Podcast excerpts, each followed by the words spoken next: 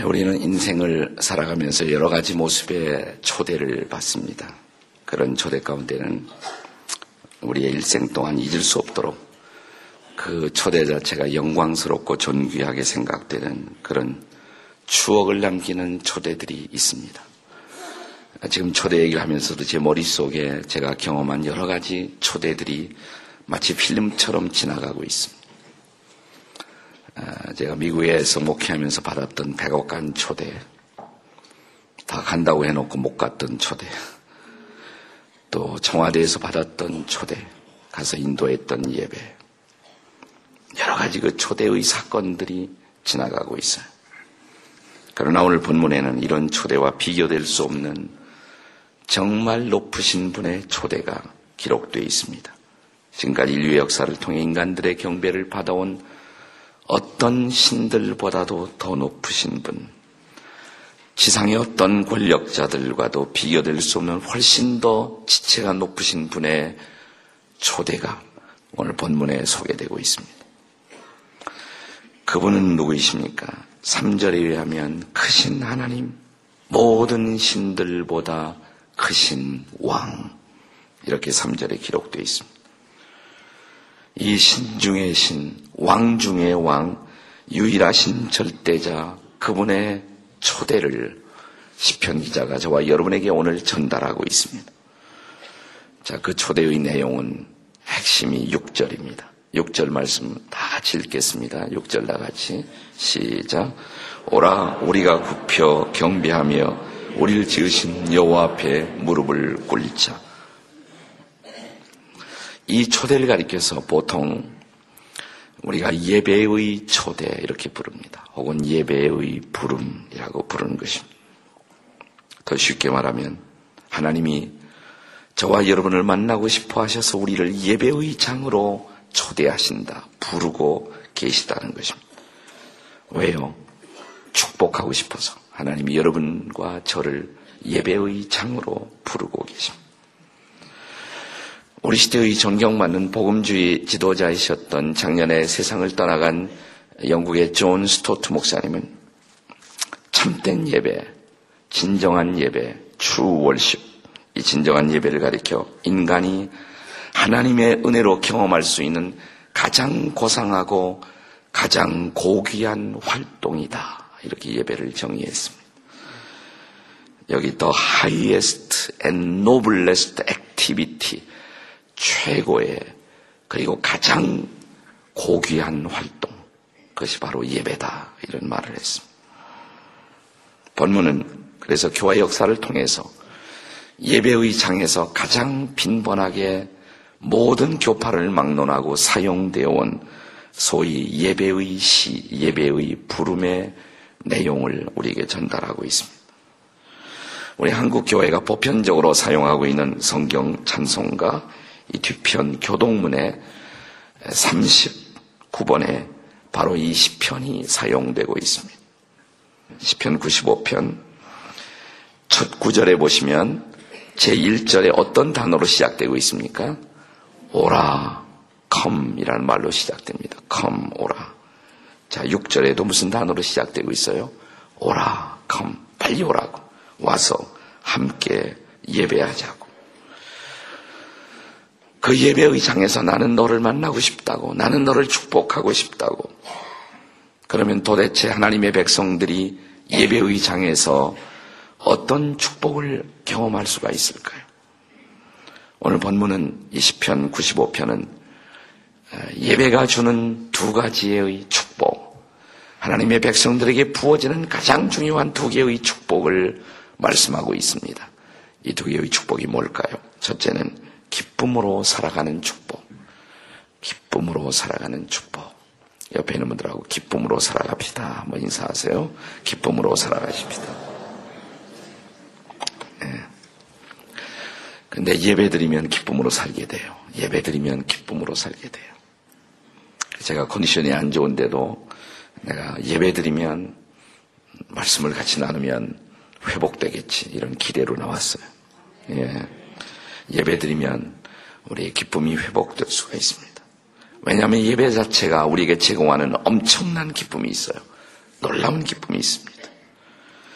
자, 예배의 영광을 아는 사람들은 그래서 예배의 자리에 나올 때마다 설레이는 기쁨을 가지고 나옵니다. 자, 오늘 본문 1절에 보시면 구원의 반석을 향하여 뭐하라? 즐거이 외치자. 즐거이라는 단어가 나왔습니다. 2절에도 즐거이 그를 노래하자. 근데 여기서 즐거움이라는 단어는 평범한 즐거움이 아니에요. 굳이 말하자면 터져 나오는 기쁨, 터져 나오는 기쁨. 영어 성경에는 번역이 shout joyfully 이런 단어가 쓰여집니다. 네. shout joyfully. 터져 나오는 기쁨. 도대체 예배가 무엇이기에 이 터져 나오는 기쁨을 예배자들에게 약속하고 있을까요?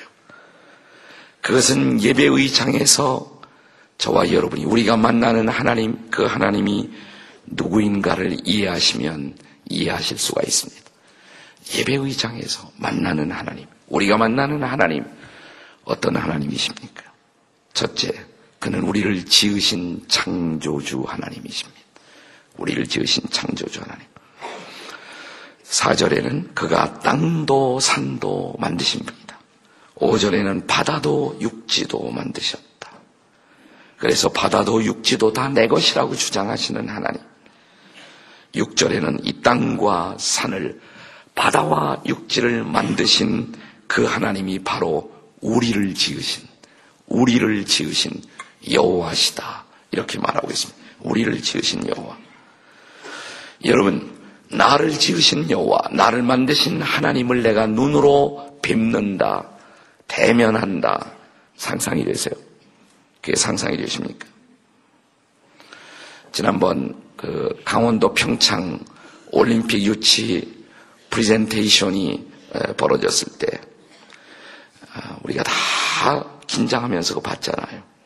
그때 유창한 영어로 우리의 시선을 끌면서 이 프레젠테이션의 중요한 역할을 감당했던 우리에게는 잘 모르는 생소한 한국인 생각나십니까? 이름도 한국식 이름이 아니라 영어 이름 토비 도슨이라는 사람 생각나세요? 예, 토비 도슨. 벌써 나왔네. 네, 스크린에. 네. 2006년에 토리노 동계 올림픽에서 미국을 대표해서 나가서 동메달을 땄고 세계적인 프리스타일 모글 스키 선수로 이름을 날리던 사람. 그는 본래 입양아 출신입니다. 한국 입양아 출신이었습니다. 1981년 부산 범일동 중앙시장에서 부모를 잃어버리고 미아가 되었던 것입니다. 1981년에. 1982년에 미국 콜로라도 백인 가정에 입양이 되어서 미국인 소년으로 그는 자랐던 것입니다. 그는 이제 스키 선수가 되고 그의 이름이 알려지고 그러면서 그의 뿌리를 찾기 시작합니다. 2007년 2월 그는 한국에 와서 유전자 검사를 통해서 드디어 생부를 찾아냈습니다. 그는 부친을 만나기에 앞서서 기자들과 인터뷰를 하면서 부친을 만날 것에 대한 기대를 이렇게 말했습니다. 자기 인생에서 이것은 내가 풀어야 할 가장 커다란 숙제였다고. 나는 반드시 숙제를 풀고 지나가야 된다고. 나는 나의 아버지를 만나야 한다고. 그래서 나는 잠을 설치고 나는 그 만남을 아버지를 만날 대면의 순간을 지금 기다리고 있다고. 그렇게 고백한 바가 있었습니다.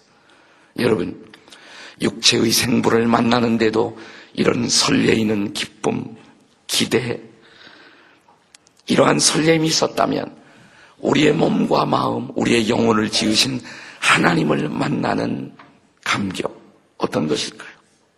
상상이 되십니까? 예배는 바로 그런 감격을 주는 것입니다. 나를 지으신 하나님을 만나는 자리, 나의 창조주를 대면하는 자리, 그것이 바로 예배의 자리인 것입니다. 예배는 바로 그 창조주를 만나는 기쁨을 제공하는 것입니다. 이것이 예배의 감격, 예배의 특권인 것입니다. 우리가 예배의 장에서 만나는 분, 그분은 우리를 지으신 창조주일 뿐만 아니라 둘째로 그는 우리를 구원하신 여호와 주님이십니다. 우리를 구원하신 여호와 주님. 우리 1절 다시 읽어요. 1절 다 같이 시작. 오라. 음. 네. 여기 누구라고 그랬습니까? 우리가 노래할 대상. 구원의 반석이신 분. 이 어떤 의미일까요? 구원의 반석이시다. 이게 얼마나 놀라운 의미인가를 알기 위해서는 시편 기자가 똑같은 시편 기자가 시편 40편 2절에서 하신 말씀을 읽어야 합니다. 자, 시편 40편 2절 같이 읽겠습니다. 다 같이 시작. 나를 기가 막힐 웅덩이와 수렁에서 끌어올리시고 내 발을 반석 위에 두사 내 걸음을 견, 견고하게 하셨도다. 나를 어디에서 건지셨어요? 기가 막힐 웅덩이. 말로 표현할 수 없는 절망의 웅덩이, 낙심의 수렁, 캄캄한 죄악의 수렁, 그 어둠 속에서 나를 끌어올리시고 내 발을 반석 위에 두신 하나님. 우리의 구원자이신 하나님. 구약의 여호와, 신약의 예수님. 바로 그분을 우리는 예배의 장에서 만날 수가 있다는 것입니다. 어느 날 나를 구하신 나를 기가 막힐 웅덩이에서 끌어올리시고 새로운 인생관을 새로운 세계관을 주시고 하나님을 아버지로 부르며 살게 하신 나의 구원자 예수님을 대면하는 그 순간 어떨까요? 예배의 순간이 바로 그 순간. 그렇게 구원자를 만나는 순간인 것입니다. 그 기쁨, 그 감격을 상상해 보십시오. 지난 2001년 1월 26일 일본에서 있었던 일입니다. 일본 초등학교 5학년 학생 요시오카 후유키라는 일본 초등학생이 TV 뉴스를 보다가 충격 속에 빠져들어갑니다. 아니 이럴 수가 아니 이럴 수가 이럴 수가 있을까? 그는 한국인들은 다 일본인을 싫어할 것이라는 생각을 가졌습니다. 일본이 식민지 통치를 했고 학대를 했으니까 당연히 한국 사람들은 일본인을 싫어할 것인다. 근데 그날 TV 전용 뉴스는 한 한국 유학생이 신주쿠 신호구포역에서 선로로 떨어져 가는 일본인 취객 한 사람을 보고 그를 구하기 위해서 철도로 뛰어들어 그를 구해내고 자신은 전동차에 깔려 숨졌다는 뉴스였습니다. 고 이수현 씨 사건이죠. 이수현. 네. 이 실화는 나중에 일본과 한국에서 나는 너를 잊지 않을 거야 라는 영화로 상영되기도 했습니다. 요시오카는 이 충격을 잊지 못합니다. 그래서 드디어 그는 중학교 3학년이 되었을 때 이수연 씨 부모에게 일본인을 대신해서 감사의 편지를 씁니다. 그것으로 끝나지 않았어요. 그는 이렇게 일본을 구출한 사람들이 사는 나라 한국을 방문하고 싶다. 한국 땅을 방문하고 싶다. 대학에 들어가면서 한국어를 공부합니다. 한국 역사도 공부합니다. 드디어 한국 땅을 밟는 날, 그는 이렇게 말합니다. 내 심장은 뛰고 내 가슴은 형언할 수 없는 기쁨으로 가득. 내가 이수연의 나라 한국 땅을 밟다니. 한국에 와서 그의 삶은 달라졌습니다. 그는 그때부터 한국을 사랑하기 시작했고 1년에 한 번씩 10년 이상 매년 한국을 방문하면서 휴전선 근처에 농촌에 가서 봉사를 하고 섬기는 삶을 살기 시작합니다.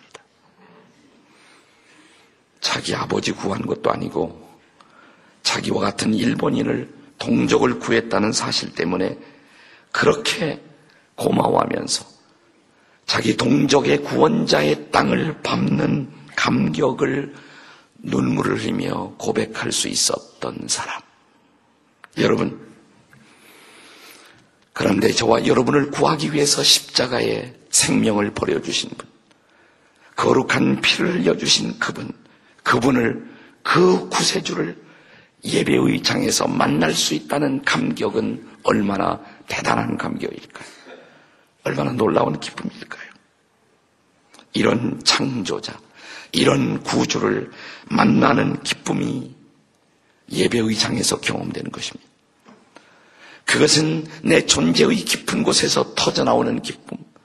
그 창조주를 만나면서, 그 구세주를 만나면서, 마침내 그 기쁨으로 한평생을 살게 되는 것. 그것이 바로 예배의 사건인 것입니다. 나는 여러분들이 그런 기쁨을 한평생 누리시기를 바랍니다. 창조주를 만나는, 구세주를 만나는 그 기쁨을 예배의 장마다 경험하면서 그 기쁨으로 우리를 찾아오는 온갖 걱정, 염려, 세상의 모든 것을 압도하는 기쁨의 삶을 살게 되시기를 주의 이름으로 축원합니다. 그것이 예배의 축복이에요. 예배의 축복. 한 걸음 더 나가서 예배는 이런 기쁨의 삶을 가져다 줄 뿐만 아니라 두 번째로 예배는 하나님의 음성을 듣고 사는 축복을 제공합니다. 하나님의 음성을 듣고 사는 축복. 예배는 우리를 기쁨의 삶으로 인도해요. 그것만 해도 감사한데 예배는 하나님의 음성을 듣게 합니다. 어떻게 하나님의 음성을 들을 수 있습니까? 우리는 개인적으로 기도할 때도 하나님의 음성을 들을 수가 있습니다. 개인적으로 큐티하면서 성경을 읽으면서 거기서 들려오는 하나님의 음성을 듣습니다. 나는 여러분이 금년에 큐티를 더 열심히 했으면 좋겠어요. 그동안 큐티를 게을리했던 분들 다시 큐티 책을 붙잡고 성경을 열면서 매일 하나님의 음성을 듣는 습관. 네. 저는 지나간 날을 돌이켜보면서 내가 큐티 없었으면 어떻게 살지? 나도 연약하고 나도 흔들리고 나도 자주 포기하고 싶고 생각해보면 큐티가 저를 붙잡아줬어요. 하루도 빠지잖아요. 매일 큐티하고 요즘은 트위터에 140자로 요약해서 매일 올리고 예, 우리 교인들 매일 들어와서 같이 큐티를 나누는 분들 너무너무 이뻐요. 그분들에게만 축복이 있을지어다. 억울하면 큐티하고 트위터 팔로우가 되시기를 주의 이름으로 축원합니다. 예, 큐티를 통해서 하나님의 음성을 들을 수 있어요. 그러나 큐티 이상으로 하나님의 음성을 들을 수 있는 자리가 있습니다. 그것이 예배의 자리예요. 공적 예배. 하나님은 공적 예배의 장에서 우리를 만나 주시고 그의 음성을 들려 주시겠다고 약속하신 것입니다. 사도행전 13장에 보면 안티옥 교회에서 예배를 하다가 성령의 음성을 듣습니다. 성령의 음성. 바나바와 바울을 선교사로 보내라. 최초의 선교사 파송. 네, 본격적인 선교사 파송. 세계 선교가 시작되는 순간 하나님의 음성을 들었기 때문에 세계 선교가 시작된 거예요. 자, 이 음성을 듣고 바울이 선교사로 나갑니다. 세계를 바꾸는 바울의 위대한 행진이 그렇게 시작된 것입니다. 하나님의 음성을 들었기 때문입니다. 우리 신앙의 선배들이 예배의 장을 통해서 숱하게 하나님의 음성을 듣습니다.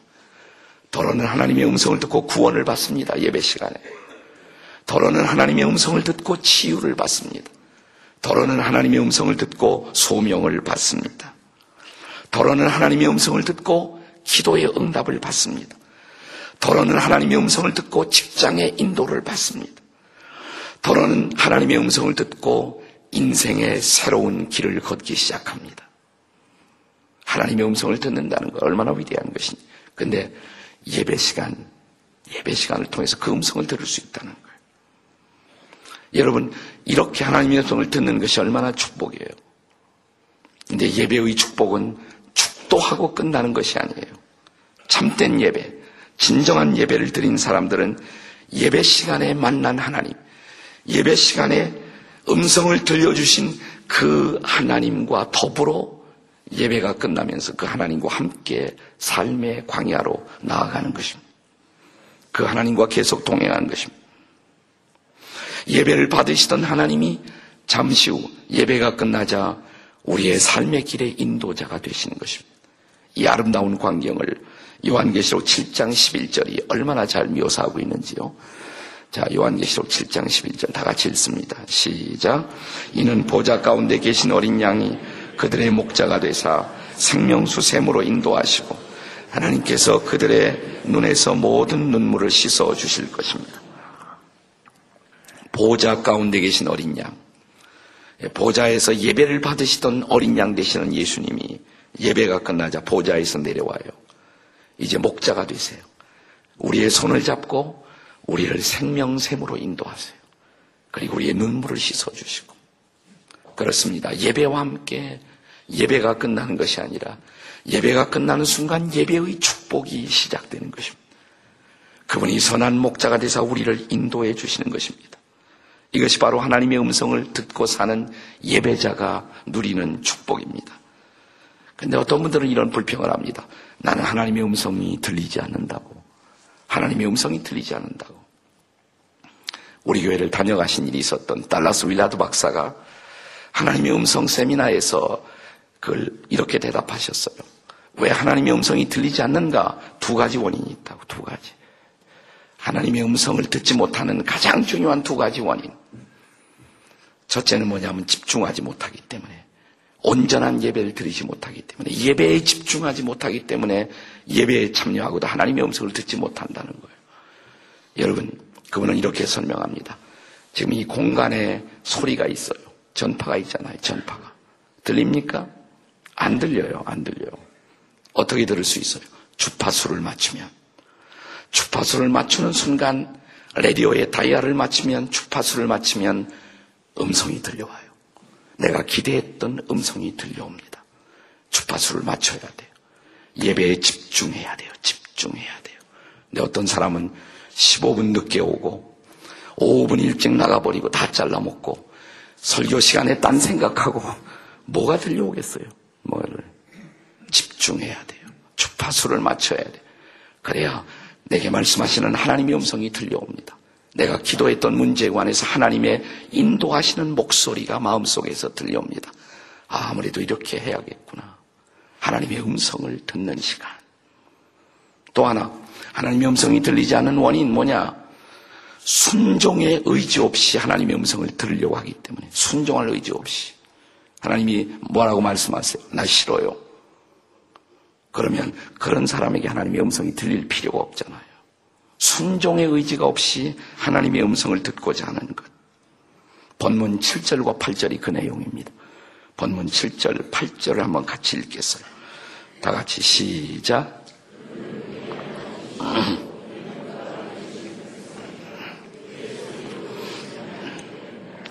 너희가 오늘 그의 음성을 듣거든 너희는 무리바야에서와 같이 또 광야의 마사에서 지내던 날과 같이 너희의 마음을 완악하게 하지 말지어다. 네, 7절에서 제일 중요한 말은 오늘 그의 음성을 듣거든.